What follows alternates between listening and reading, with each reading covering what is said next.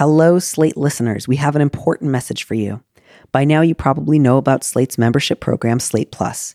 It's a subscription that gives you ad free versions of every Slate podcast. You can get this show and others like Thirst Aid Kit and the Political Gab Fest all without any ad breaks. But if you're a reader of Slate as well as a listener, you might have noticed that Slate.com recently installed a paywall. So we want you to know that a Slate Plus membership will also give you access to everything on the website. And your support is extremely important to helping us continue this important work. You can sign up for Slate Plus now at slate.com slash plus. And if you're already a member, just log in at slate.com slash login.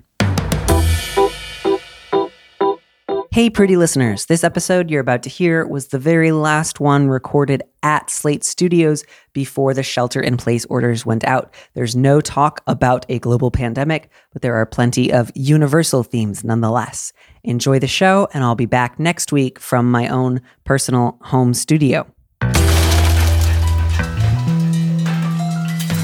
Dear Prudence. Dear Prudence. Dear Prudence. Dear Prudence. Dear Prudence. Dear Prudence. Dear Prudy. Do you think that I should contact him again? Help. Help. Thanks. Thanks. Thank you.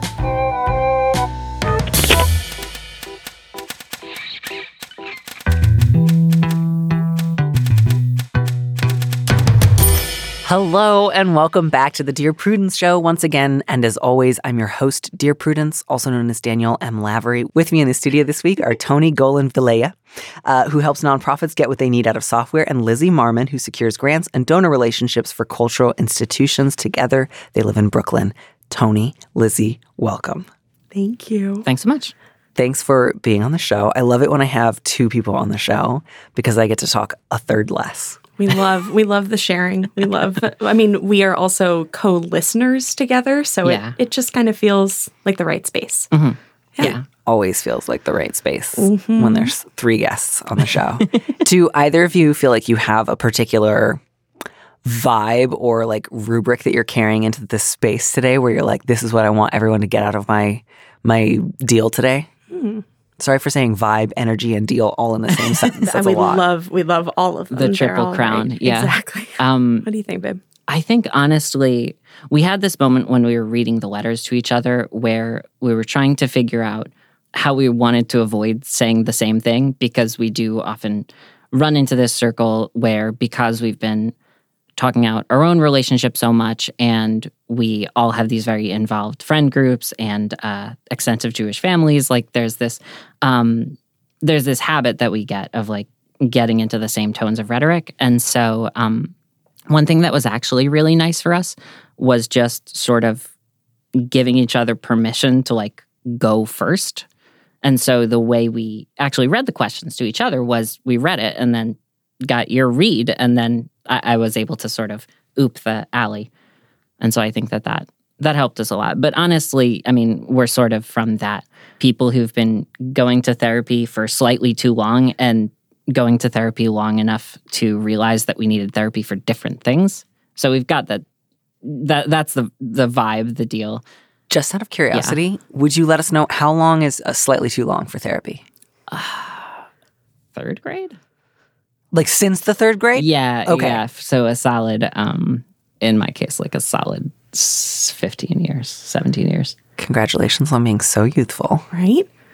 Thank but you. also like trading off and finding Yeah. new specialists and new care. Like Yeah. I think you can measure your life in the therapist you were with, maybe, or like yeah. Yeah. I mean, I know- Like rings of a tree. Exactly, exactly. And like I was sent to therapy as a kid when my parents divorced, and I walked in there and told them, "Yeah, my parents' divorce is the best thing that's ever happened to us as a group." Like I was, you know, here at this age Such a little wisdom. like Ethel Merman moment. Indeed, just like, indeed. Yeah, yeah. And like not realizing the like queer nonsense and family that would come from that, like Mm-hmm. from that distance. I don't know. It's it's a good thing. But yeah.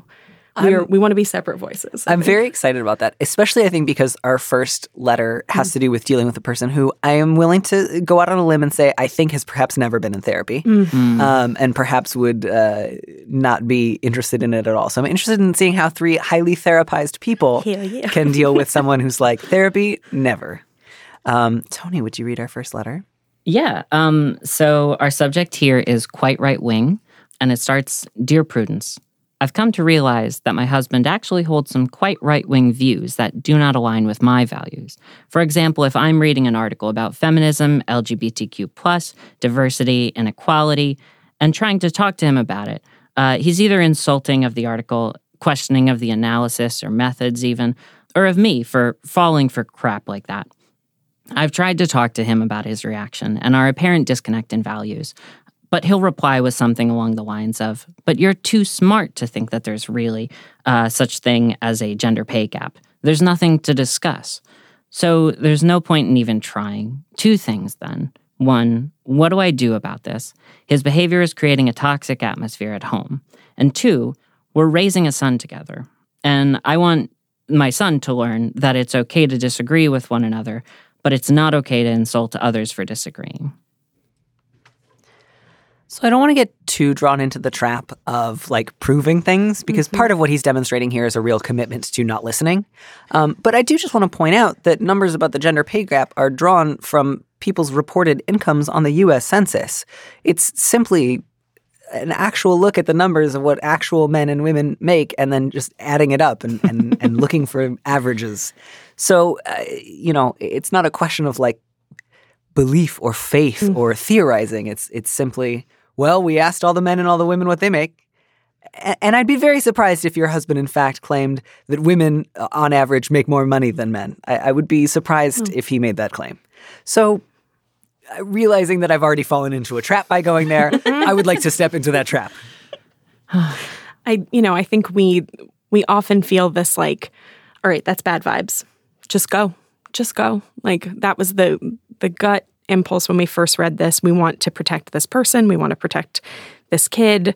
You know, this is one of those situations, Danny, like you said, like this isn't someone who's going to consider therapy. And also, I don't think even offering it would be a positive or safe thing for this for this couple for this mm-hmm. family like i want to make sure that this partner is being supported maybe by therapy or hopefully by friends and they clearly know where those lines are where those values are and like holding on to that i think is such a critical thing.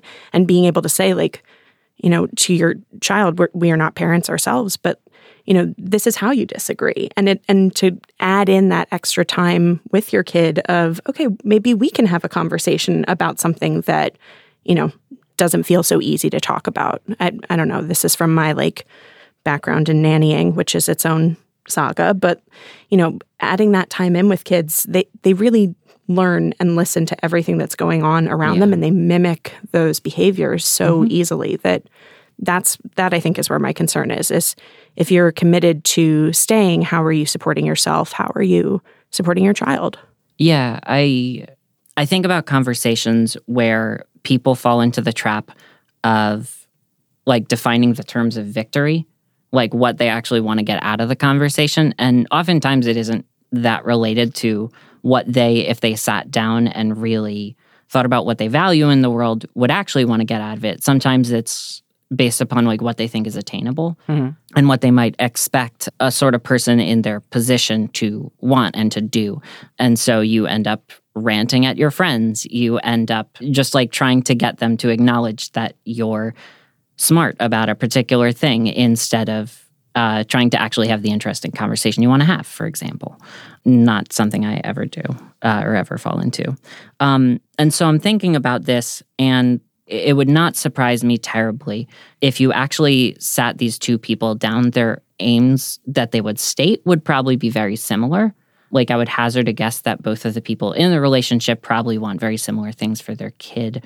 But I would bet that the husband is manifesting is manifesting this sort of traditional right wing I'm going to win this rhetorically and end the conversation as the terms of victory so that essentially like everybody walks away with slightly salted earth but you come off having gotten the last word instead of uh, what they actually probably want which is just to be able to talk sensibly about those things to their kids. So I, I agree that the vibes are incredibly bad and there's a part of me that's tempted to say like you should probably just dip um, but I also think that uh, there's probably th- there might be room for a conversation where you actually talk through. Okay, so this is what you've said.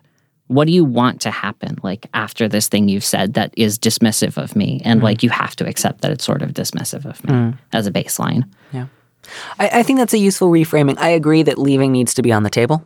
Uh, I agree that leaving is probably going to end up being your best bet. I also understand that you don't necessarily want to walk out the door tomorrow. So um, I, I want to think of ways that you can try to make this time as productive as possible and feel like I didn't leave before I knew without a shadow of a doubt that things were not going to get better. Um, sometimes that's just what you need to feel like, well, I, I can't say I didn't try. And to that end, I think I would I would I would end the kind of proxy battle of sending articles or talking about articles. I, I think that's not working for you. Um, a- and I think that the thing to say at that point was like, when I read articles that have to do with feminism or queer people or any kind of diversity, um, and I try to talk to you about it, you uh, accuse me of being a dupe um, or you insult the article. Let's uh, let's leave the articles aside. I'd like to tell you outright that my values include feminism and uh, rights for gay and trans and bisexual people, uh, and the concept of diversity, of more than one type of person existing in a society. and that Um, being a value yeah yeah. like These are values of mine. Yeah. What do you think about that? Do you think that they are stupid? If so, I would like to know. Mhm. Um, that's and like that's not a trap. That's genuinely like you can ask that question in a spirit of like let's let's discuss it. A- and if that goes in the exact same way, and if he's like you are dumb, you are too dumb to know what you really think, or you are wrong for believing in these things, um, or I'd like to roll my eyes and walk away, then I think it would be really appropriate to say like this makes me skeptical that the two of us can have any kind of a foundation for a life together. This makes me think that perhaps this marriage is not going to work out if we cannot agree on basic fundamental truth about the, uh, you know, shared equality of, for example, men and women, the 2 things we happen to be. um, so uh, pretty foundational, uh, pretty significant. You say it creates a toxic environment at home and that you're raising your son together. I, I would also like to quibble with your last line. It's okay to disagree with one another, but it's not okay to insult others for disagreeing. Uh, I really disagree that if your husband thought feminism was stupid and you were a woman, that it would be okay as long as he was polite about it. I think it would still be absolute poison, especially for a child to have to grow up in that kind of a home, and it would be poisonous for you, the woman who would have to like live in that kind of environment. So I agree that the fact that he is insulting on top of it all is additionally bad, but th- these are not simply um, views he needs to espouse more politely. Like, I hate to be all like, as a trans person, but Yeah. like, as a trans person, if someone's like, I'd like to be very politely transphobic to you, Yeah. I don't appreciate it any more than impolite transphobia. So, Actually, we happen to dislike it more usually, I think, is often Yeah. the feeling. yeah. Like, so, yeah, you know, like, it's a question of the Yeah. fox or the wolf. Yeah. Like, Yep. um, eh, the wolf's a little bit safer. Yeah. Um, so I, I think it's really important to say if I don't share fundamental values about personhood and value and equality with my husband, what the fuck am I doing with him? And not like how did you get yourself in this situation? You you you should blame yourself. I just mean like these are not cosmetic issues No. that exist around the surface. No, I, I, want. I hope the letter writer like they probably feel jeopardized. Like th- there has to be something really awful about coming home and knowing that you have a partner that if asked questions of whether you would deserve X under these circumstances or whether you would deserve Y, mm-hmm. would answer in a way that would harm you.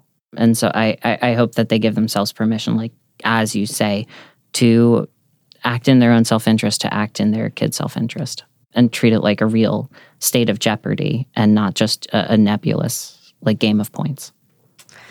Yeah. Um, I, I think that kind of covers it. Yeah. And I, I think it's kind of a nice segue to our next um our next letter because the first one is like foundational issues that you kind of can't paper over. And then this next one is like, boy, you're pretty much on the same page here, and yet you're invoking divorce. um, I wish I could transplant some of the intensity from the second letter to the 1st So the subject of this letter is chicken versus husband. Dear Prudence, my husband refuses to eat at Chick fil A due to their anti LGBT donations. We are both in the LGBT community, and his stance has made him cut off relationships far and wide. He has made it clear that eating Chick fil A would result in divorce. The other night, I mentioned missing the chicken and said that no other place had chicken quite the same. I talked about the place. I didn't go there. I didn't almost go there. I just mentioned it. My husband stormed off and has barely spoken to me since. He tells me that he is upset and can't get over it. I feel like he's acting like I cheated. I don't feel that I did anything wrong. I understand he feels strongly on this one subject, but is closing out his spouse for mentioning chicken not an overreaction? I'm curious. You say he's cut off relationships far and wide, and either it's it's certainly possible that he knows a lot of very homophobic people who kind of delight in saying like, "I'm going to go get this one chicken sandwich because it really, uh, you know, drives home how much of a person I don't think you are," which is absolutely possible. And in which case, I can understand. I also wonder if it's like a lot of people who just simply weren't willing to get on board of his like eating at Chick-fil-A even one time is the worst thing a human being can do mm-hmm. and total grounds for immediate estrangement and he kind of lost it. So I'm curious to know I, I wish I had more details about what those estrangements had looked like. yeah, no, I mean that that level of extreme intensity around it. I mean, it it's definitely something that has come up for me. I remember one time going through an airport and it being the only open option and having that like I am so hungry and I don't want this terrible food and I don't want to give them my money and how do I reconcile this and okay, I'll have the, you know, a Hudson bookseller, you know, nuts mm-hmm. combo, but it it is not fulfilling, it is not sustaining. And there there's just clearly clearly some massive hurt going on, Danny, like you say, about, you know, these who these other people are. And especially I think communities in the South where Chick-fil-A is around every corner, like it was a big deal when the first Chick-fil-A came to New York and everyone was like, ooh, line around the corner. You know, but during Pride, watching it get taped off uh, you know, by some oh. rebellious fellows was a, a pretty pleasing sight marching up. Um, You know, I I don't know. I think these kinds of extreme moments in a relationship, uh, you know, the the wish to kind of back away from it and just see if it releases is there, but I don't think that's going to happen. Like I think having some more conversation about this and being supportive and you know, coming up with some kind of plan like there's this thought in my mind of like how are you affirming your community how you know maybe as a couple coming up with ways that you're supporting local queer businesses or you know other parts of our community like is there some kind of balance that you can achieve together as a couple against these other people who you have estranged and Yeah. and reaffirm the fact that you're you're a team like increase the sample size. totally Yeah. I um this felt very online. This felt very much like uh the husband had way too many very long uh probably Facebook comment wars over this with friends or people that you were once in an improv class with 7 years ago and still somehow are in your network and you're just you're going back and forth. And I think in those scenarios where it's friends or it's people who are at that level of remove, you can pretty safely, um, once somebody sets a, a tone like that, or, or not uh, not a tone like that, like once somebody sets a line of, I really need there to not be discussion of Chick Fil A, and I need just need everybody to understand that even the concept of, of regretting the fact that you can or should no longer eat it is a no go. I think that you can pretty safely keep that line. But when it's somebody that you're in proximity to for so many hours of so many days, it's probably not reasonable. Like at some point, the topic will come up again. And unless you, and it's too much to expect a person to thread the needle perfectly. So, as you often tell me, like you need to increase the sample size. You need it to not be so painful because every time it comes up, it's a fight. Um, or even most of the time it comes up, it's a fight. So I do wonder, I do wonder if it's possible to to raise that to sort of say, you know, it is impossible that we will be together for years and decades without this emerging again. How can I talk about this in a way that doesn't hurt you? How can I help you see that that I, I need you to prioritize me over your need to win this? Yeah, I think that's really helpful for whatever it's worth. I had never even heard of Chick fil A until I had my first serious girlfriend, and she was from Missouri, and that had been her job in high school, and she introduced me to it. I mean, I- I, think part of, I, I, I want to say a couple of different things, one of which is like uh, giving you the silent treatment or the near silent treatment for a couple of days. Even if this had been over something big, would would not be great. Mm-hmm. So I think one thing I really hope you can encourage your husband to do is really reconsider his priorities. The other thing is like, I, I think it's totally appropriate to have a general policy of not wanting to eat at Chick Fil A. I get it. I'm mm-hmm. I'm there. I don't I don't personally eat at Chick Fil A anymore. But it's also like no fast food chain is a good like there's not really such thing as a good company and they're all like In-N-Out donated you know in california like i think something like $25000 to the california republican party back in 2018 mm. they all engage in factory pharmacy, farming practices. Mm-hmm. They all underpay their employees and Yeah. like don't give them enough sick pay to be able to stay home and take care of their health. Like you know mcdonald's has recently been hit with another one of those huge sexual harassment lawsuits. Like they're all mm-hmm. vile it's it's not even just like Chick-fil-A is far and away the worst one and then the other ones are almost okay. Like they are all profound moral compromises. Hmm and yet Yeah. everyone also has to make those compromises on a regular basis within that system. And i'm not saying just like so just eat at fast food places all the time no matter what. I just No. mean like it's a little strange that he's painting this as the sort of one really important um, stance to take when it comes to like where a person eats and it's just like and again i don't say this you can say to him like so just get over it and eat at chick-fil-a but it's just like this this intensity could be spread over Yeah. Take more stances. yeah yeah many more but less intense stances Yeah. and I I think too, one thing that your husband's doing here that I would really encourage him to reconsider is um, a- attempting to conflate morality and desire and choice as all being the same thing. And it's just like, it's not that he's just saying like, don't eat at Chick Fil A. It's like, don't enjoy the thought of their chicken, mm-hmm. which is like, well, now you're just telling me how to feel, and like, I'll give you how to act. Like, I'm mm-hmm. I'm on that same page, but like. Suggesting that is in fact good not to want something you've decided not to do is like that's a little bleak. Yeah. Yeah. And my like my admittedly my first gut reaction to this was to unfortunately bring a small product placement onto your show mm-hmm. here. Sure. And to say that there is a cookbook that's called Top Secret Cookbook where they have all of the recipes for these kind of faux versions of all of the great chains of, you know, whatever. Like I just happen to remember having a bloomin' onion that was created at home that was a, a wonderful creation. But the joy of having a queer man create a Chick-fil-A sandwich from home for a queer community. Now that was pretty great. And it wasn't identical, but it was very close. And not everybody has a deep fryer at home and nor does everybody want to. But if you're really missing that flavor, maybe you want to sample all of the chicken sandwiches that are available to you at home and Yeah. in you know the the restaurant community like i mm-hmm. you know And it's also a great opportunity to say, like, we're not going to be able to keep up this rate of factory farming into the future. No. Let's mm-hmm. all just accept that, like, soon we'll never know what chicken tasted like. Nope. Mm-hmm. And it's uh, probably a good idea to get used to that sooner rather than later. heck yeah uh, We'll have our yearly chicken.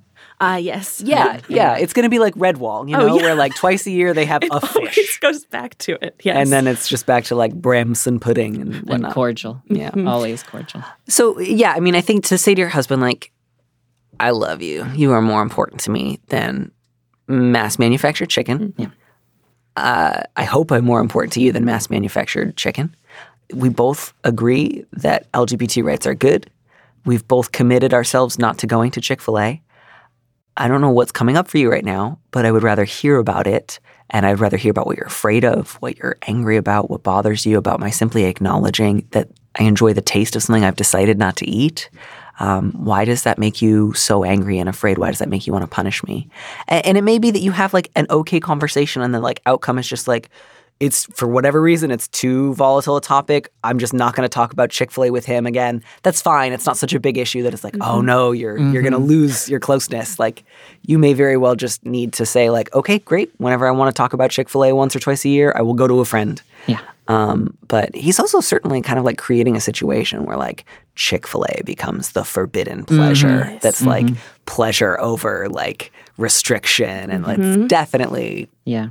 Like he's he's pushing you straight into her arms. indeed the uh, the wings That w- I mean, I mean, and it was referenced, right? It was the the husband was like, "It's worse than if you cheated," and in a way, I mean, I, I'm sure that the I'm sure that the structure of the argument was you knew that this was a boundary, and the unstated portion of it was, and the boundary was supposed to come with a guarantee that we would never discuss this, that this would be a, a verboten topic, and that that was the nature of the pain was that you would hurt me so by discussing this thing that you know that I hate and that I was asking you implicitly and without words to to never talk about. So, yeah, time to talk it out. Time to take away some of the mystery. Yeah. And, you know, good luck. I, I hope that your husband does not often respond to agreements about what you're going to do together like this, mm-hmm. um, because this sounds like a real potential area for growth for him.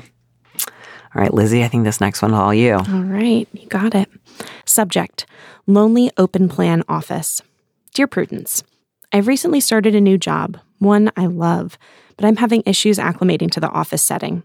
Most everyone at the organization has an office or a cubicle. However, there are a couple of employees who sit at an open desk area in the middle of all of the space. While I'm a fairly junior level employee and understand that not every seating arrangement can be equitable, being in a wide open space with no sense of privacy has been mentally taxing and makes it hard to concentrate. The arrangement leaves it impossible for the three of us, out of over 150 employees, to put up any personal items or even a calendar, things that make me feel at ease. This has made me less productive at work. I'm unsure how to talk to my boss or HR about practical solutions to help me navigate these issues without coming off as dramatic or needy. I'd appreciate any advice you may have. So we we had a moment when we read this where we just looked at each other and said, uh, "Collective bargaining."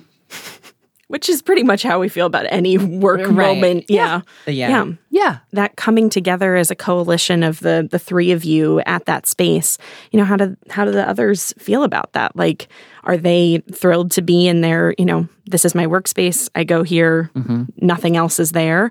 Um, as someone who I'm not going to say suffers, as someone who works in a open office layout, it can be it can be incredibly taxing. It can be incredibly distracting. Um, and I do agree that having those things that ground you in who you are make it a little bit m- more manageable. And I think coming together as the three of you, you know, to address these things as, you know, with HR, your boss together, I think is going to be the most powerful. Um, but also, I just want to celebrate the fact that this person has a job that they love. That's like good. That, Yeah. that just makes me so happy. Um, and I'm, you know, I know that it it can be really, really frustrating to, you know, feel that the way that the work setup happens or the office setup happens, you know, doesn't facilitate the best version of you. Um, but clearly, you're bringing a lot, and you deserve them meeting you, you know, and your needs. Yeah. Um, my only addition to that is you don't need to go to HR about this. Like, that's really not what they do usually. Unless there's like an explicit policy that says no Yeah. personal items Yeah. or something. Um, but this sounds like a pretty easy fix. And I think that you have good reason to think that your boss will want to try to accommodate you in some way. It sounds like you're in a pretty good working environment, which is great because I don't often get letters where that seems to be the case. So I think talking to the other two is great. And if they're both on board, um, then you can make you know schedule a brief meeting with your boss and just say like we're wondering if it'd be possible to get even like a kind of temporary like cubicle setup on top of the desk Yeah. um, that would help to block out some of the sounds and some of the sights of other people. Like if I just am staring directly into somebody else's workspace, it's harder to focus. Can't put up anything personal, which would go a long way towards making the desks feel like mine. Is there anything you can do for that? A- And my guess is if you have a good boss, they'll be like, oh, I, you know, hadn't thought about that. That's possible. Or they'll say it's impossible for thus and such a reason. And then you can try to figure out what are accommodations you can make for yourself, like occasionally wearing noise canceling headphones or, I don't know, trying to type with like a sleep mask on or one of those great like nap pod. I'm sorry, dystopian, not great. um, nap pod pillows they sell in Sky Mall. Can be both. Yeah, it can be a little bit column A and column B. Yeah, yeah, yeah. I, I the one uh, thing I was wondering the whole time I was reading this is: Are all three of you in the same department?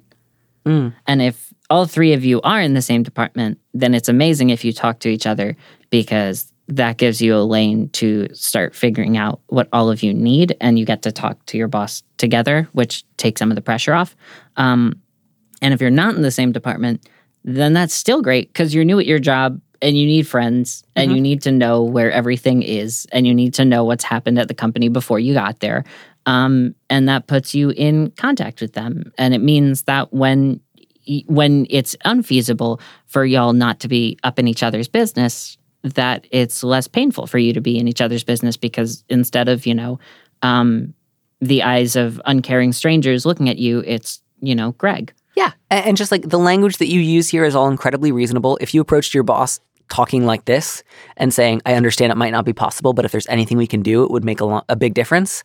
Then you, there's nothing needy about that. There's nothing dramatic about you know if you if you like threw something against the wall, if your boss said no and said that I'm leaving forever, that would be dramatic. but if you just ask the question, no, nothing dramatic about that. Right. It's a very reasonable question. yeah, I do wonder like how this scenario came to be. Like, were they told on day one no personal items, or was it just when they arrived in this three person setup that there wasn't anything, and so it it seemed it always comes back. yeah. but it always comes back to that like making the implicit explicit. Like if you just don't see anybody else with items, maybe you think you can't. Um, and I think that you know the the fear that comes with a new job and comes with a new space and those kind of like I don't want to rock the boat and I don't mm-hmm. want to do anything that you know I just want them to pay attention to the work that I'm doing Right. like it it just goes to you know how we we desperately need better onboarding and retention policies like across the board in any company because it you know these these are the things that make you decide like I want to you know invest myself in this place and I want to stay and you know you deserve to have that Yeah, I just I just googled cubicle divider, and a number of results came up for like a hundred dollars, which I just think would probably fit an office supply budget. Yeah. you are not asking for them to give you a corner office. You are asking for them to maybe put up one of those soft felt dividers that you can tack a picture onto, and that make it so you don't have to watch somebody else type all day. Super reasonable. All right. Uh, would you uh, take our next letter? You got it. Subject Accused of being a mean girl for not including everyone. Dear Prudence, I moved to a new city two years ago, and for some reason, there is a recurring argument in my new friend group about what it means to be a good friend when it comes to inclusivity. On the one side, many people seem to feel that being inclusive means that every event that is not a one on one hangout should be open invitation, or at least that the invitation should be extended to as many people as possible. It has been said to me that small group events, like a small group of women going on a hike together or a meetup at a bar with just a few specific people, are exclusionary if they are not open to all potentially interested parties, aka everyone in your extended friend circle. Another woman and I have been labeled mean girls by a few folks because we sometimes invite only four or five people at a time to go to shows or out to dinner, etc. My opinion is that this is not exclusionary because I do my best to spend time with everyone that I'm friends with. I just do better in small groups. And that some people like each other better than others, and I don't want to force anyone to hang out with a relative stranger or someone they don't vibe with. The fact that this is happening a second time, though, makes me wonder if maybe I'm wrong. I'm in my mid 30s, and this isn't a problem I've encountered since college. I thought adults just accepted that sometimes their acquaintances or friends hang out without them and that it's okay that they aren't included in every small gathering all of the time. There are some people that I hang out with less often than others, absolutely, but from my perspective, that was usually either because we weren't as close or because someone else in the invited group didn't feel comfortable with that person being there for any one of a host of reasons. Everyone in this rather large friend group seems to have friends, and there doesn't seem to be any one person who never gets invited to hang out. I need some outside perspective because feelings are running very high about this among several people. I'm prepared to hear that I'm being a bitch, but I just don't see how I could reasonably be expected to invite 10 to 20 people every time I want to get drinks on a Friday, or even that I should be expected to make every event that is more than a one on one an open invitation. Are you really prepared to be called a bitch? Because it doesn't seem like you are. like mm-hmm. you are f- fighting this, and and that's okay. Like you clearly know what you want, but do you know what you want? I, yeah, this one it, it stuck with me because I think there's a lot of that when you have that big big group that it feels like I need to merge these. I you know, but you seem to be someone where you you don't necessarily want that. I think maybe stepping away from a planner role or maybe stepping away from this group at large might be beneficial to you. Yeah. I, I mean, like, I, I, I am generally on your side of like, if there's a large group of friends and sometimes you only want to hang out with three people, the difference between getting together three people and getting together 20 is significant. Um, I think that's totally reasonable. Yeah. But uh, the the dynamic of the group appears to be such that there's at least a significant minority that feels differently. And so it's not about convincing me that it's reasonable. It's like, what are you prepared to do knowing that the other people don't like it? I, I think if I were in your shoes, I would probably do something along the lines of if anyone was bringing this to me directly, just saying like, "I hear that. I'm sorry you felt excluded." It was something that I was interested in getting together with just a couple of people for. Can't invite everybody. I love getting to hang out with the group at large when we do. This is something I'm really comfortable with. It's not personal. If you don't like it, I hear that and I'm sorry, but I'm not going to stop if they heard that and they said you're a bitch, I think that would be an indicator that that friendship is not going to continue, mm-hmm. and that would probably be unfortunate because it seems like you have a lot of mutual friends you'd like to keep.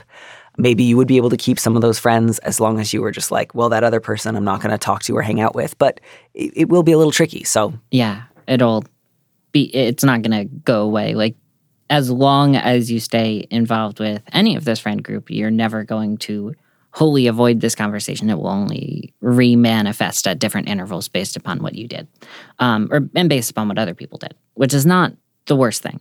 Um, there were two things that when we were reading that sort of stuck out to me together or as things to put alongside each other. The first was there's nobody who never gets hung out with. And the second was that there are people that people are uncomfortable with in this group or uncomfortable with in the context of certain invites for any of a host of reasons. And both of those could probably have been spun off to be their own letter. The first, because I'm sure the letter writer knows that that isn't the complaint. You know, that they're not writing this letter because specifically, you know, Janine never gets Right. invited to anything. And so it's a bit of a um it's a bit avoidant to say that. It's a bit avoidant to say that when it's entirely true that, you know, of the 10 things that were held in the past month, um, that's a very active month, uh, of the 10 events that were held, Janine maybe got invites to two and might have some reason to be upset with it, especially if it involves people that know that she would probably want to be included in that. see, there I totally disagree though. Like to that, I would just say like, suck it up, Janine. Yeah. Like invite people out on your own. Mm-hmm. Yeah. um, like take mm. responsibility for your own social life and if you if you have friends who sometimes go and do things that you are like i would Yeah. have enjoyed that like that's life Yeah. like you know it's not other people's responsibility to say anytime you might enjoy something you got to be included I, I would mm. fall slightly more on the side of like that would not be an objection that if someone pr- presented to me i would be like oh i feel bad you're right i'd be like yes i did go see a movie you would like to see mm-hmm. But you're free to go see yeah. it man. Right. yeah I guess knowing that that objection exists though is probably valuable because it seems like the letter writer is like categorically denying that such objections actually exist like Sure. that that's the substance of, Sure. of the issue and like I think that the letter writer has like a much more plausible case to the extent that they need one uh, uh, uh, if they're like appropriately representing what people are getting upset about I think that's a really good point. And yeah, it's fine to just say, like, I hear that you would have loved to come. I feel really comfortable with the fact that I didn't invite you. I don't say that to be cruel. Um, you know, don't don't include the phrase "kick rocks, Janine," um, because that would fall into probably mean girl category. But like mean girl of a sort of like mid-century, like right. kick rocks, kid. Like Yeah. it's not really a real thing mean girls say, but um, Always comes back to the Hepburn. Like it's always that Exactly. distance Yeah, of like, yeah. no, I'm you know, I was a tomboy. indeed. Um, yeah. So all of which is just to say, I, I think it's reasonable. If other people don't like it, I think you can politely hear them out and then just say like, "I hear that. I I, I don't agree." Yeah. Um, and then uh, assuming the people that you do enjoy hanging out with are all like, "We're fine with it." Yeah. Um, keep doing what you're doing. And if that means some people think that you are rude, Yeah. then they're not going to be your friends. Yeah. so what did y'all think of the some friends are uncomfortable with it line the uh, the they're not comfortable with a particular person being there for any one of a host of reasons. I mean that yeah that makes me uncomfortable that you have friends that you're that are uncomfortable with the other possible friends, but it's it's so vague mm-hmm. that it it feels a little like maybe there are some X's, maybe there are some I don't know. We could make up a whole beautiful narrative amongst the three mm-hmm. of us of what mm-hmm. those reasons might be, and they could range big and small. But I would hope that if there are concerns about certain people in this larger group that they're actually being talked about rather than like oh we you know the schedule doesn't line up or it's just this particular type of event rather than like I don't know. Right. Avoiding And. Yeah. it's just like, I, I, I don't agree that everything that's not a one on one hangout should be open invitation. Yeah. I think that's an Yeah. unbelievably unreasonable expectation to have of other people. And frankly, I find that a little, um, f- like forceful in such a way that it's like if if I was getting that energy from someone repeatedly, I'd be like, I don't want to hang out with you. Mm-hmm. You don't seem like a good listener. You don't seem polite. You don't seem respectful. I, I actively want to avoid you now. Yeah. Hmm. Speaking of people we'd like to actively avoid, mm-hmm. Tony, I believe this next letter, uh, another long one. Um, Yeah, I think this this one definitely fits in the thread of a lot of what we've been talking about too. It sort of tapers. Um, subject: unwanted friendliness from work subordinate. Dear Prudence, I'm a single woman in my 30s. I have an advanced degree and a decade's experience in my field and have been in leadership roles for the past few years. I've had a direct report, Steve, for about three years, a married man in his 50s, who has struggled to find a career path. He's criminally disorganized, who regularly fails to get work done. He does have strengths, but that disorganization is a constant source of irritation to me. For some reason, Steve idolizes me. He talks about how wonderful and smart I am, how great I am at my job, and that if he succeeds in life, it's because of my guidance. But obviously, I'm failing to get him to take responsibility for his own performance. He hovers, he's clingy, often invites me out hiking, biking, and to dinner at his house. I've occasionally accepted these invitations only after I'd determined I'd enjoy them and could make the time. Once after dinner with him and his wife, she invited me to come back the next day, a 45 minute trip, just to make cookies. I don't believe Steve's interest is romantic. He's this enthusiastic a lot of the time with other colleagues. Usually I give Steve honest feedback and say no clearly. I don't accept invitations I don't want to. I redirect off topic comments, and I communicate when I'm not available to chat purposelessly. I tend to deliver this feedback in a direct way because he does not seem to pick up on subtle social cues. Every few months or so, Steve will escalate this behavior and suggest something totally inappropriate. For example, he recently randomly texted me to say that he wanted to sew me a handmade shirt to thank me for my mentorship. Clothing is a very personal thing, and a handmade gift is such an extravagant gift. I did not ask for it, and in the worst case scenario, it would give him something to bug me about. Because of this, I told him I would not be able to accept such an extravagant gift. It's problematic that Steve idolizes me. It's problematic that he has poor social boundaries and poor ability to read social cues in general, and it is difficult for me to navigate supervising him and his poor work performance while he has these problems with social boundaries with me and others I supervise. I feel uncomfortable every time I turn down an invitation or social bid, and I feel a, te- a sense of tension from the social contract that says it's rude to repeatedly refuse invitations. I feel uncomfortable and responsible when Steve displays poor boundaries with others. But I'm concerned that because in the past I've accepted invitations, even infrequently, this has encouraged his behavior. How do I maintain professionalism and navigate supervising this man? Is there something else I should be doing or a better way to handle this problem? Any advice is welcome. at the risk of sounding like a mean girl myself, I do think you should consider supervising this man. You haven't tried that yet, I don't think. And I think it would be good if you supervised him. In the lane of like feedback, you mean? Yeah, the, she says that she's given him feedback, which is whether or not it's been honest, it hasn't worked. And feedback that's not working is not sufficiently honest feedback. So, eh, like, this is not just a question of like, how do I really let Steve know once and for all it's time to stop asking me to things? And it's like, how do I let Steve know that he needs to be on a performance improvement plan or he's going to lose his job? Yeah. because you've just described to me a criminally disorganized employee who regularly fails to get work done, apparently wastes a lot of time at work trying to suck up to his boss, claiming that they have a mentorship relationship you don't believe that you have, trying to offer you homemade gifts and invite you over to bake cookies with his wife, like doesn't listen to colleagues. Um, doesn't have good boundaries with others, uh, doesn't listen. Why does he still have a job? Mm, you need to like you could have a person who did work Mm-hmm. in his place and if steve a man in his 50s um, with plenty of resources available to him uh, if he's not able to start doing his job pretty quickly you should fire him is my take here.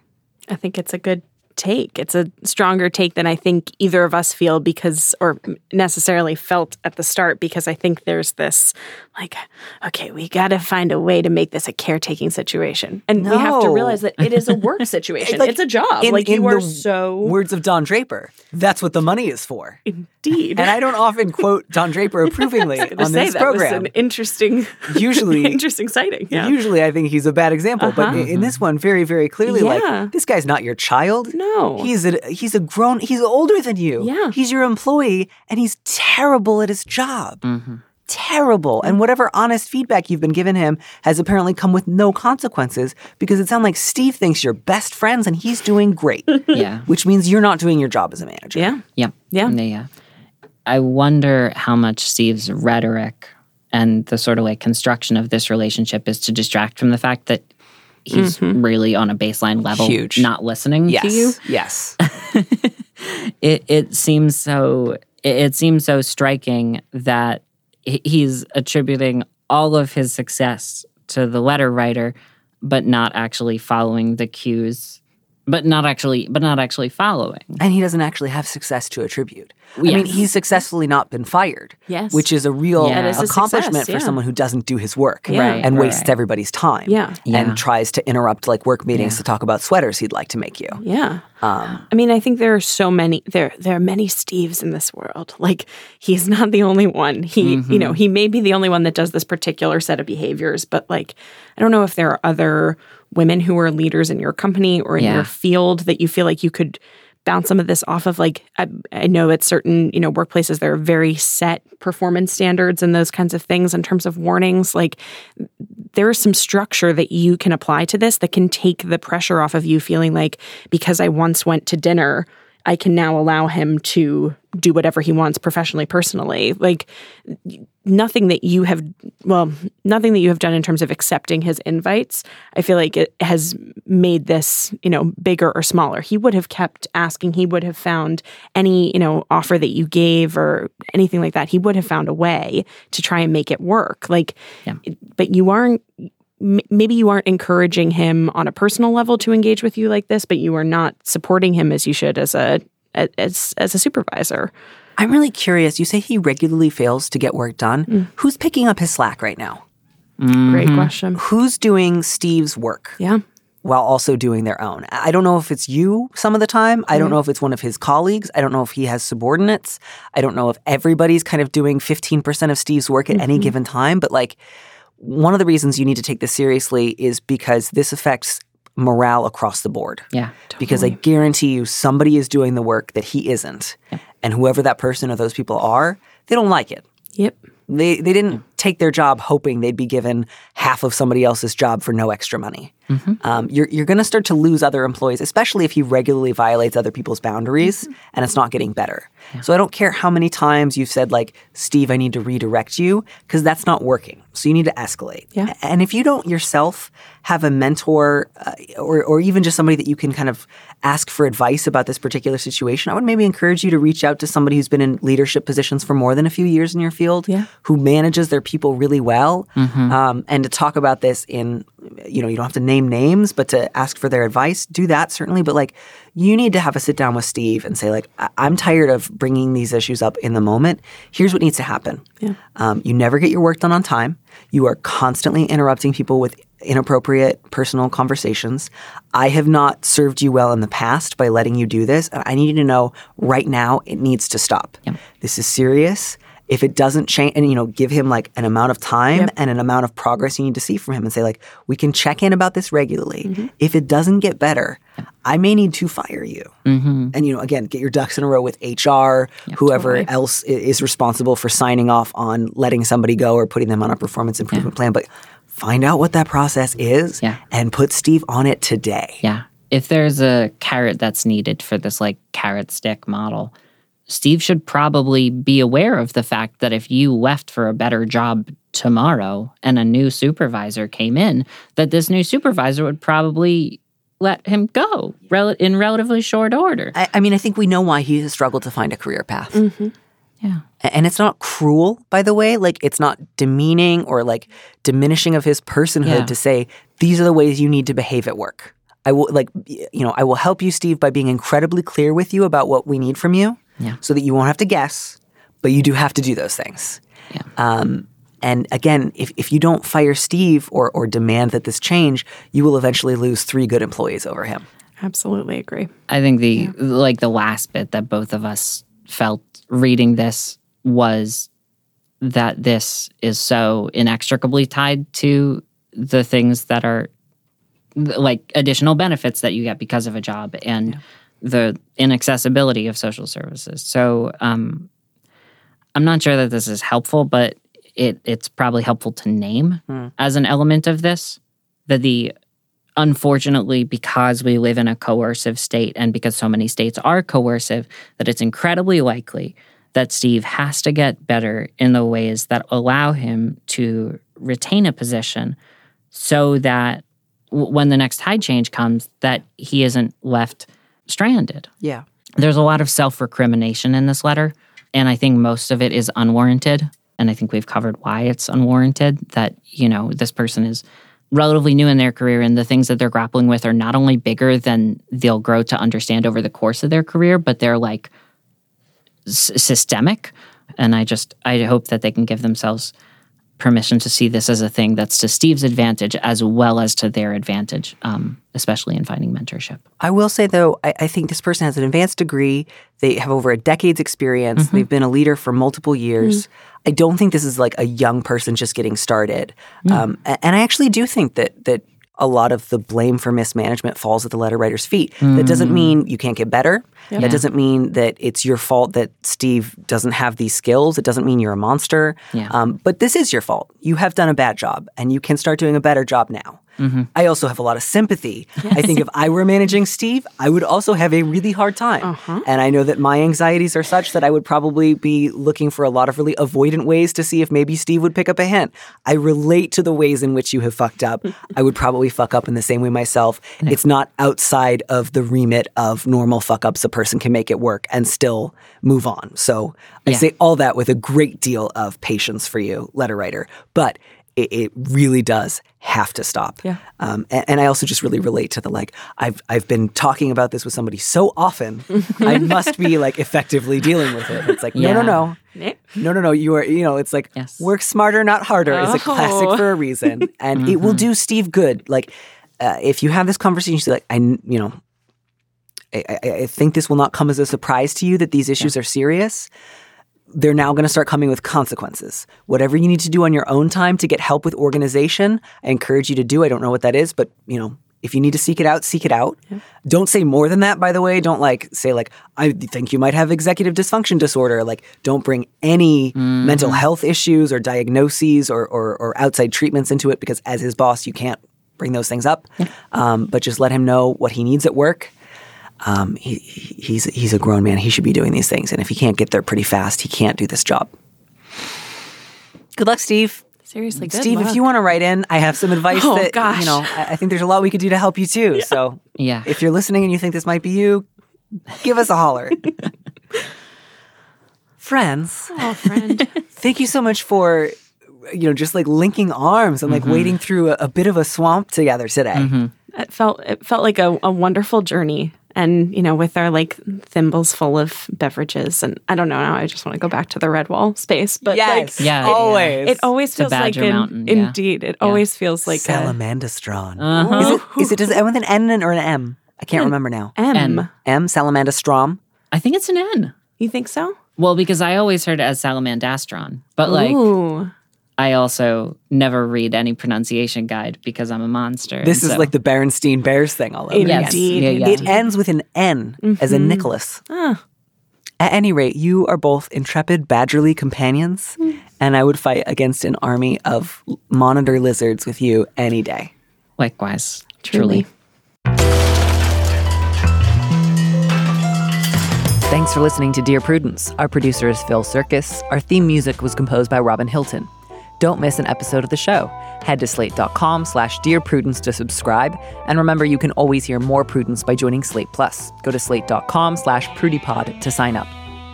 If you want me to answer your question, call me and leave a message 401 371 DEAR. That's 3327. And you might hear your answer on an episode of the show. You don't have to use your real name or location, and at your request, we can even alter the sound of your voice. Keep it short 30 seconds, a minute tops. Thanks for listening.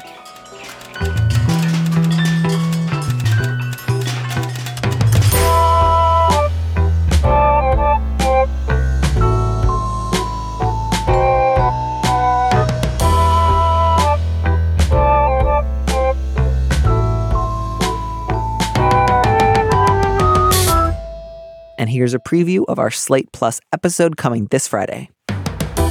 One of the things I wonder and worry about is what the relationship is with their own friends. Hmm. Has the boyfriend come to visit you? Have you hung out with your friends and your boyfriend? Do you have friends? Do you have? You say my friends have called me out on my compartmentalizing behavior before, but is that a is that a, an a live in person group? And we are big fans of live online groups, mm-hmm. but you know how would those interactions maybe go if it was you your boyfriend and people who you already had a history with where you weren't adding yourself to your boyfriend's existing relationships with them To listen to the rest of that conversation, join Slate Plus now at slate.com forward slash prudypod.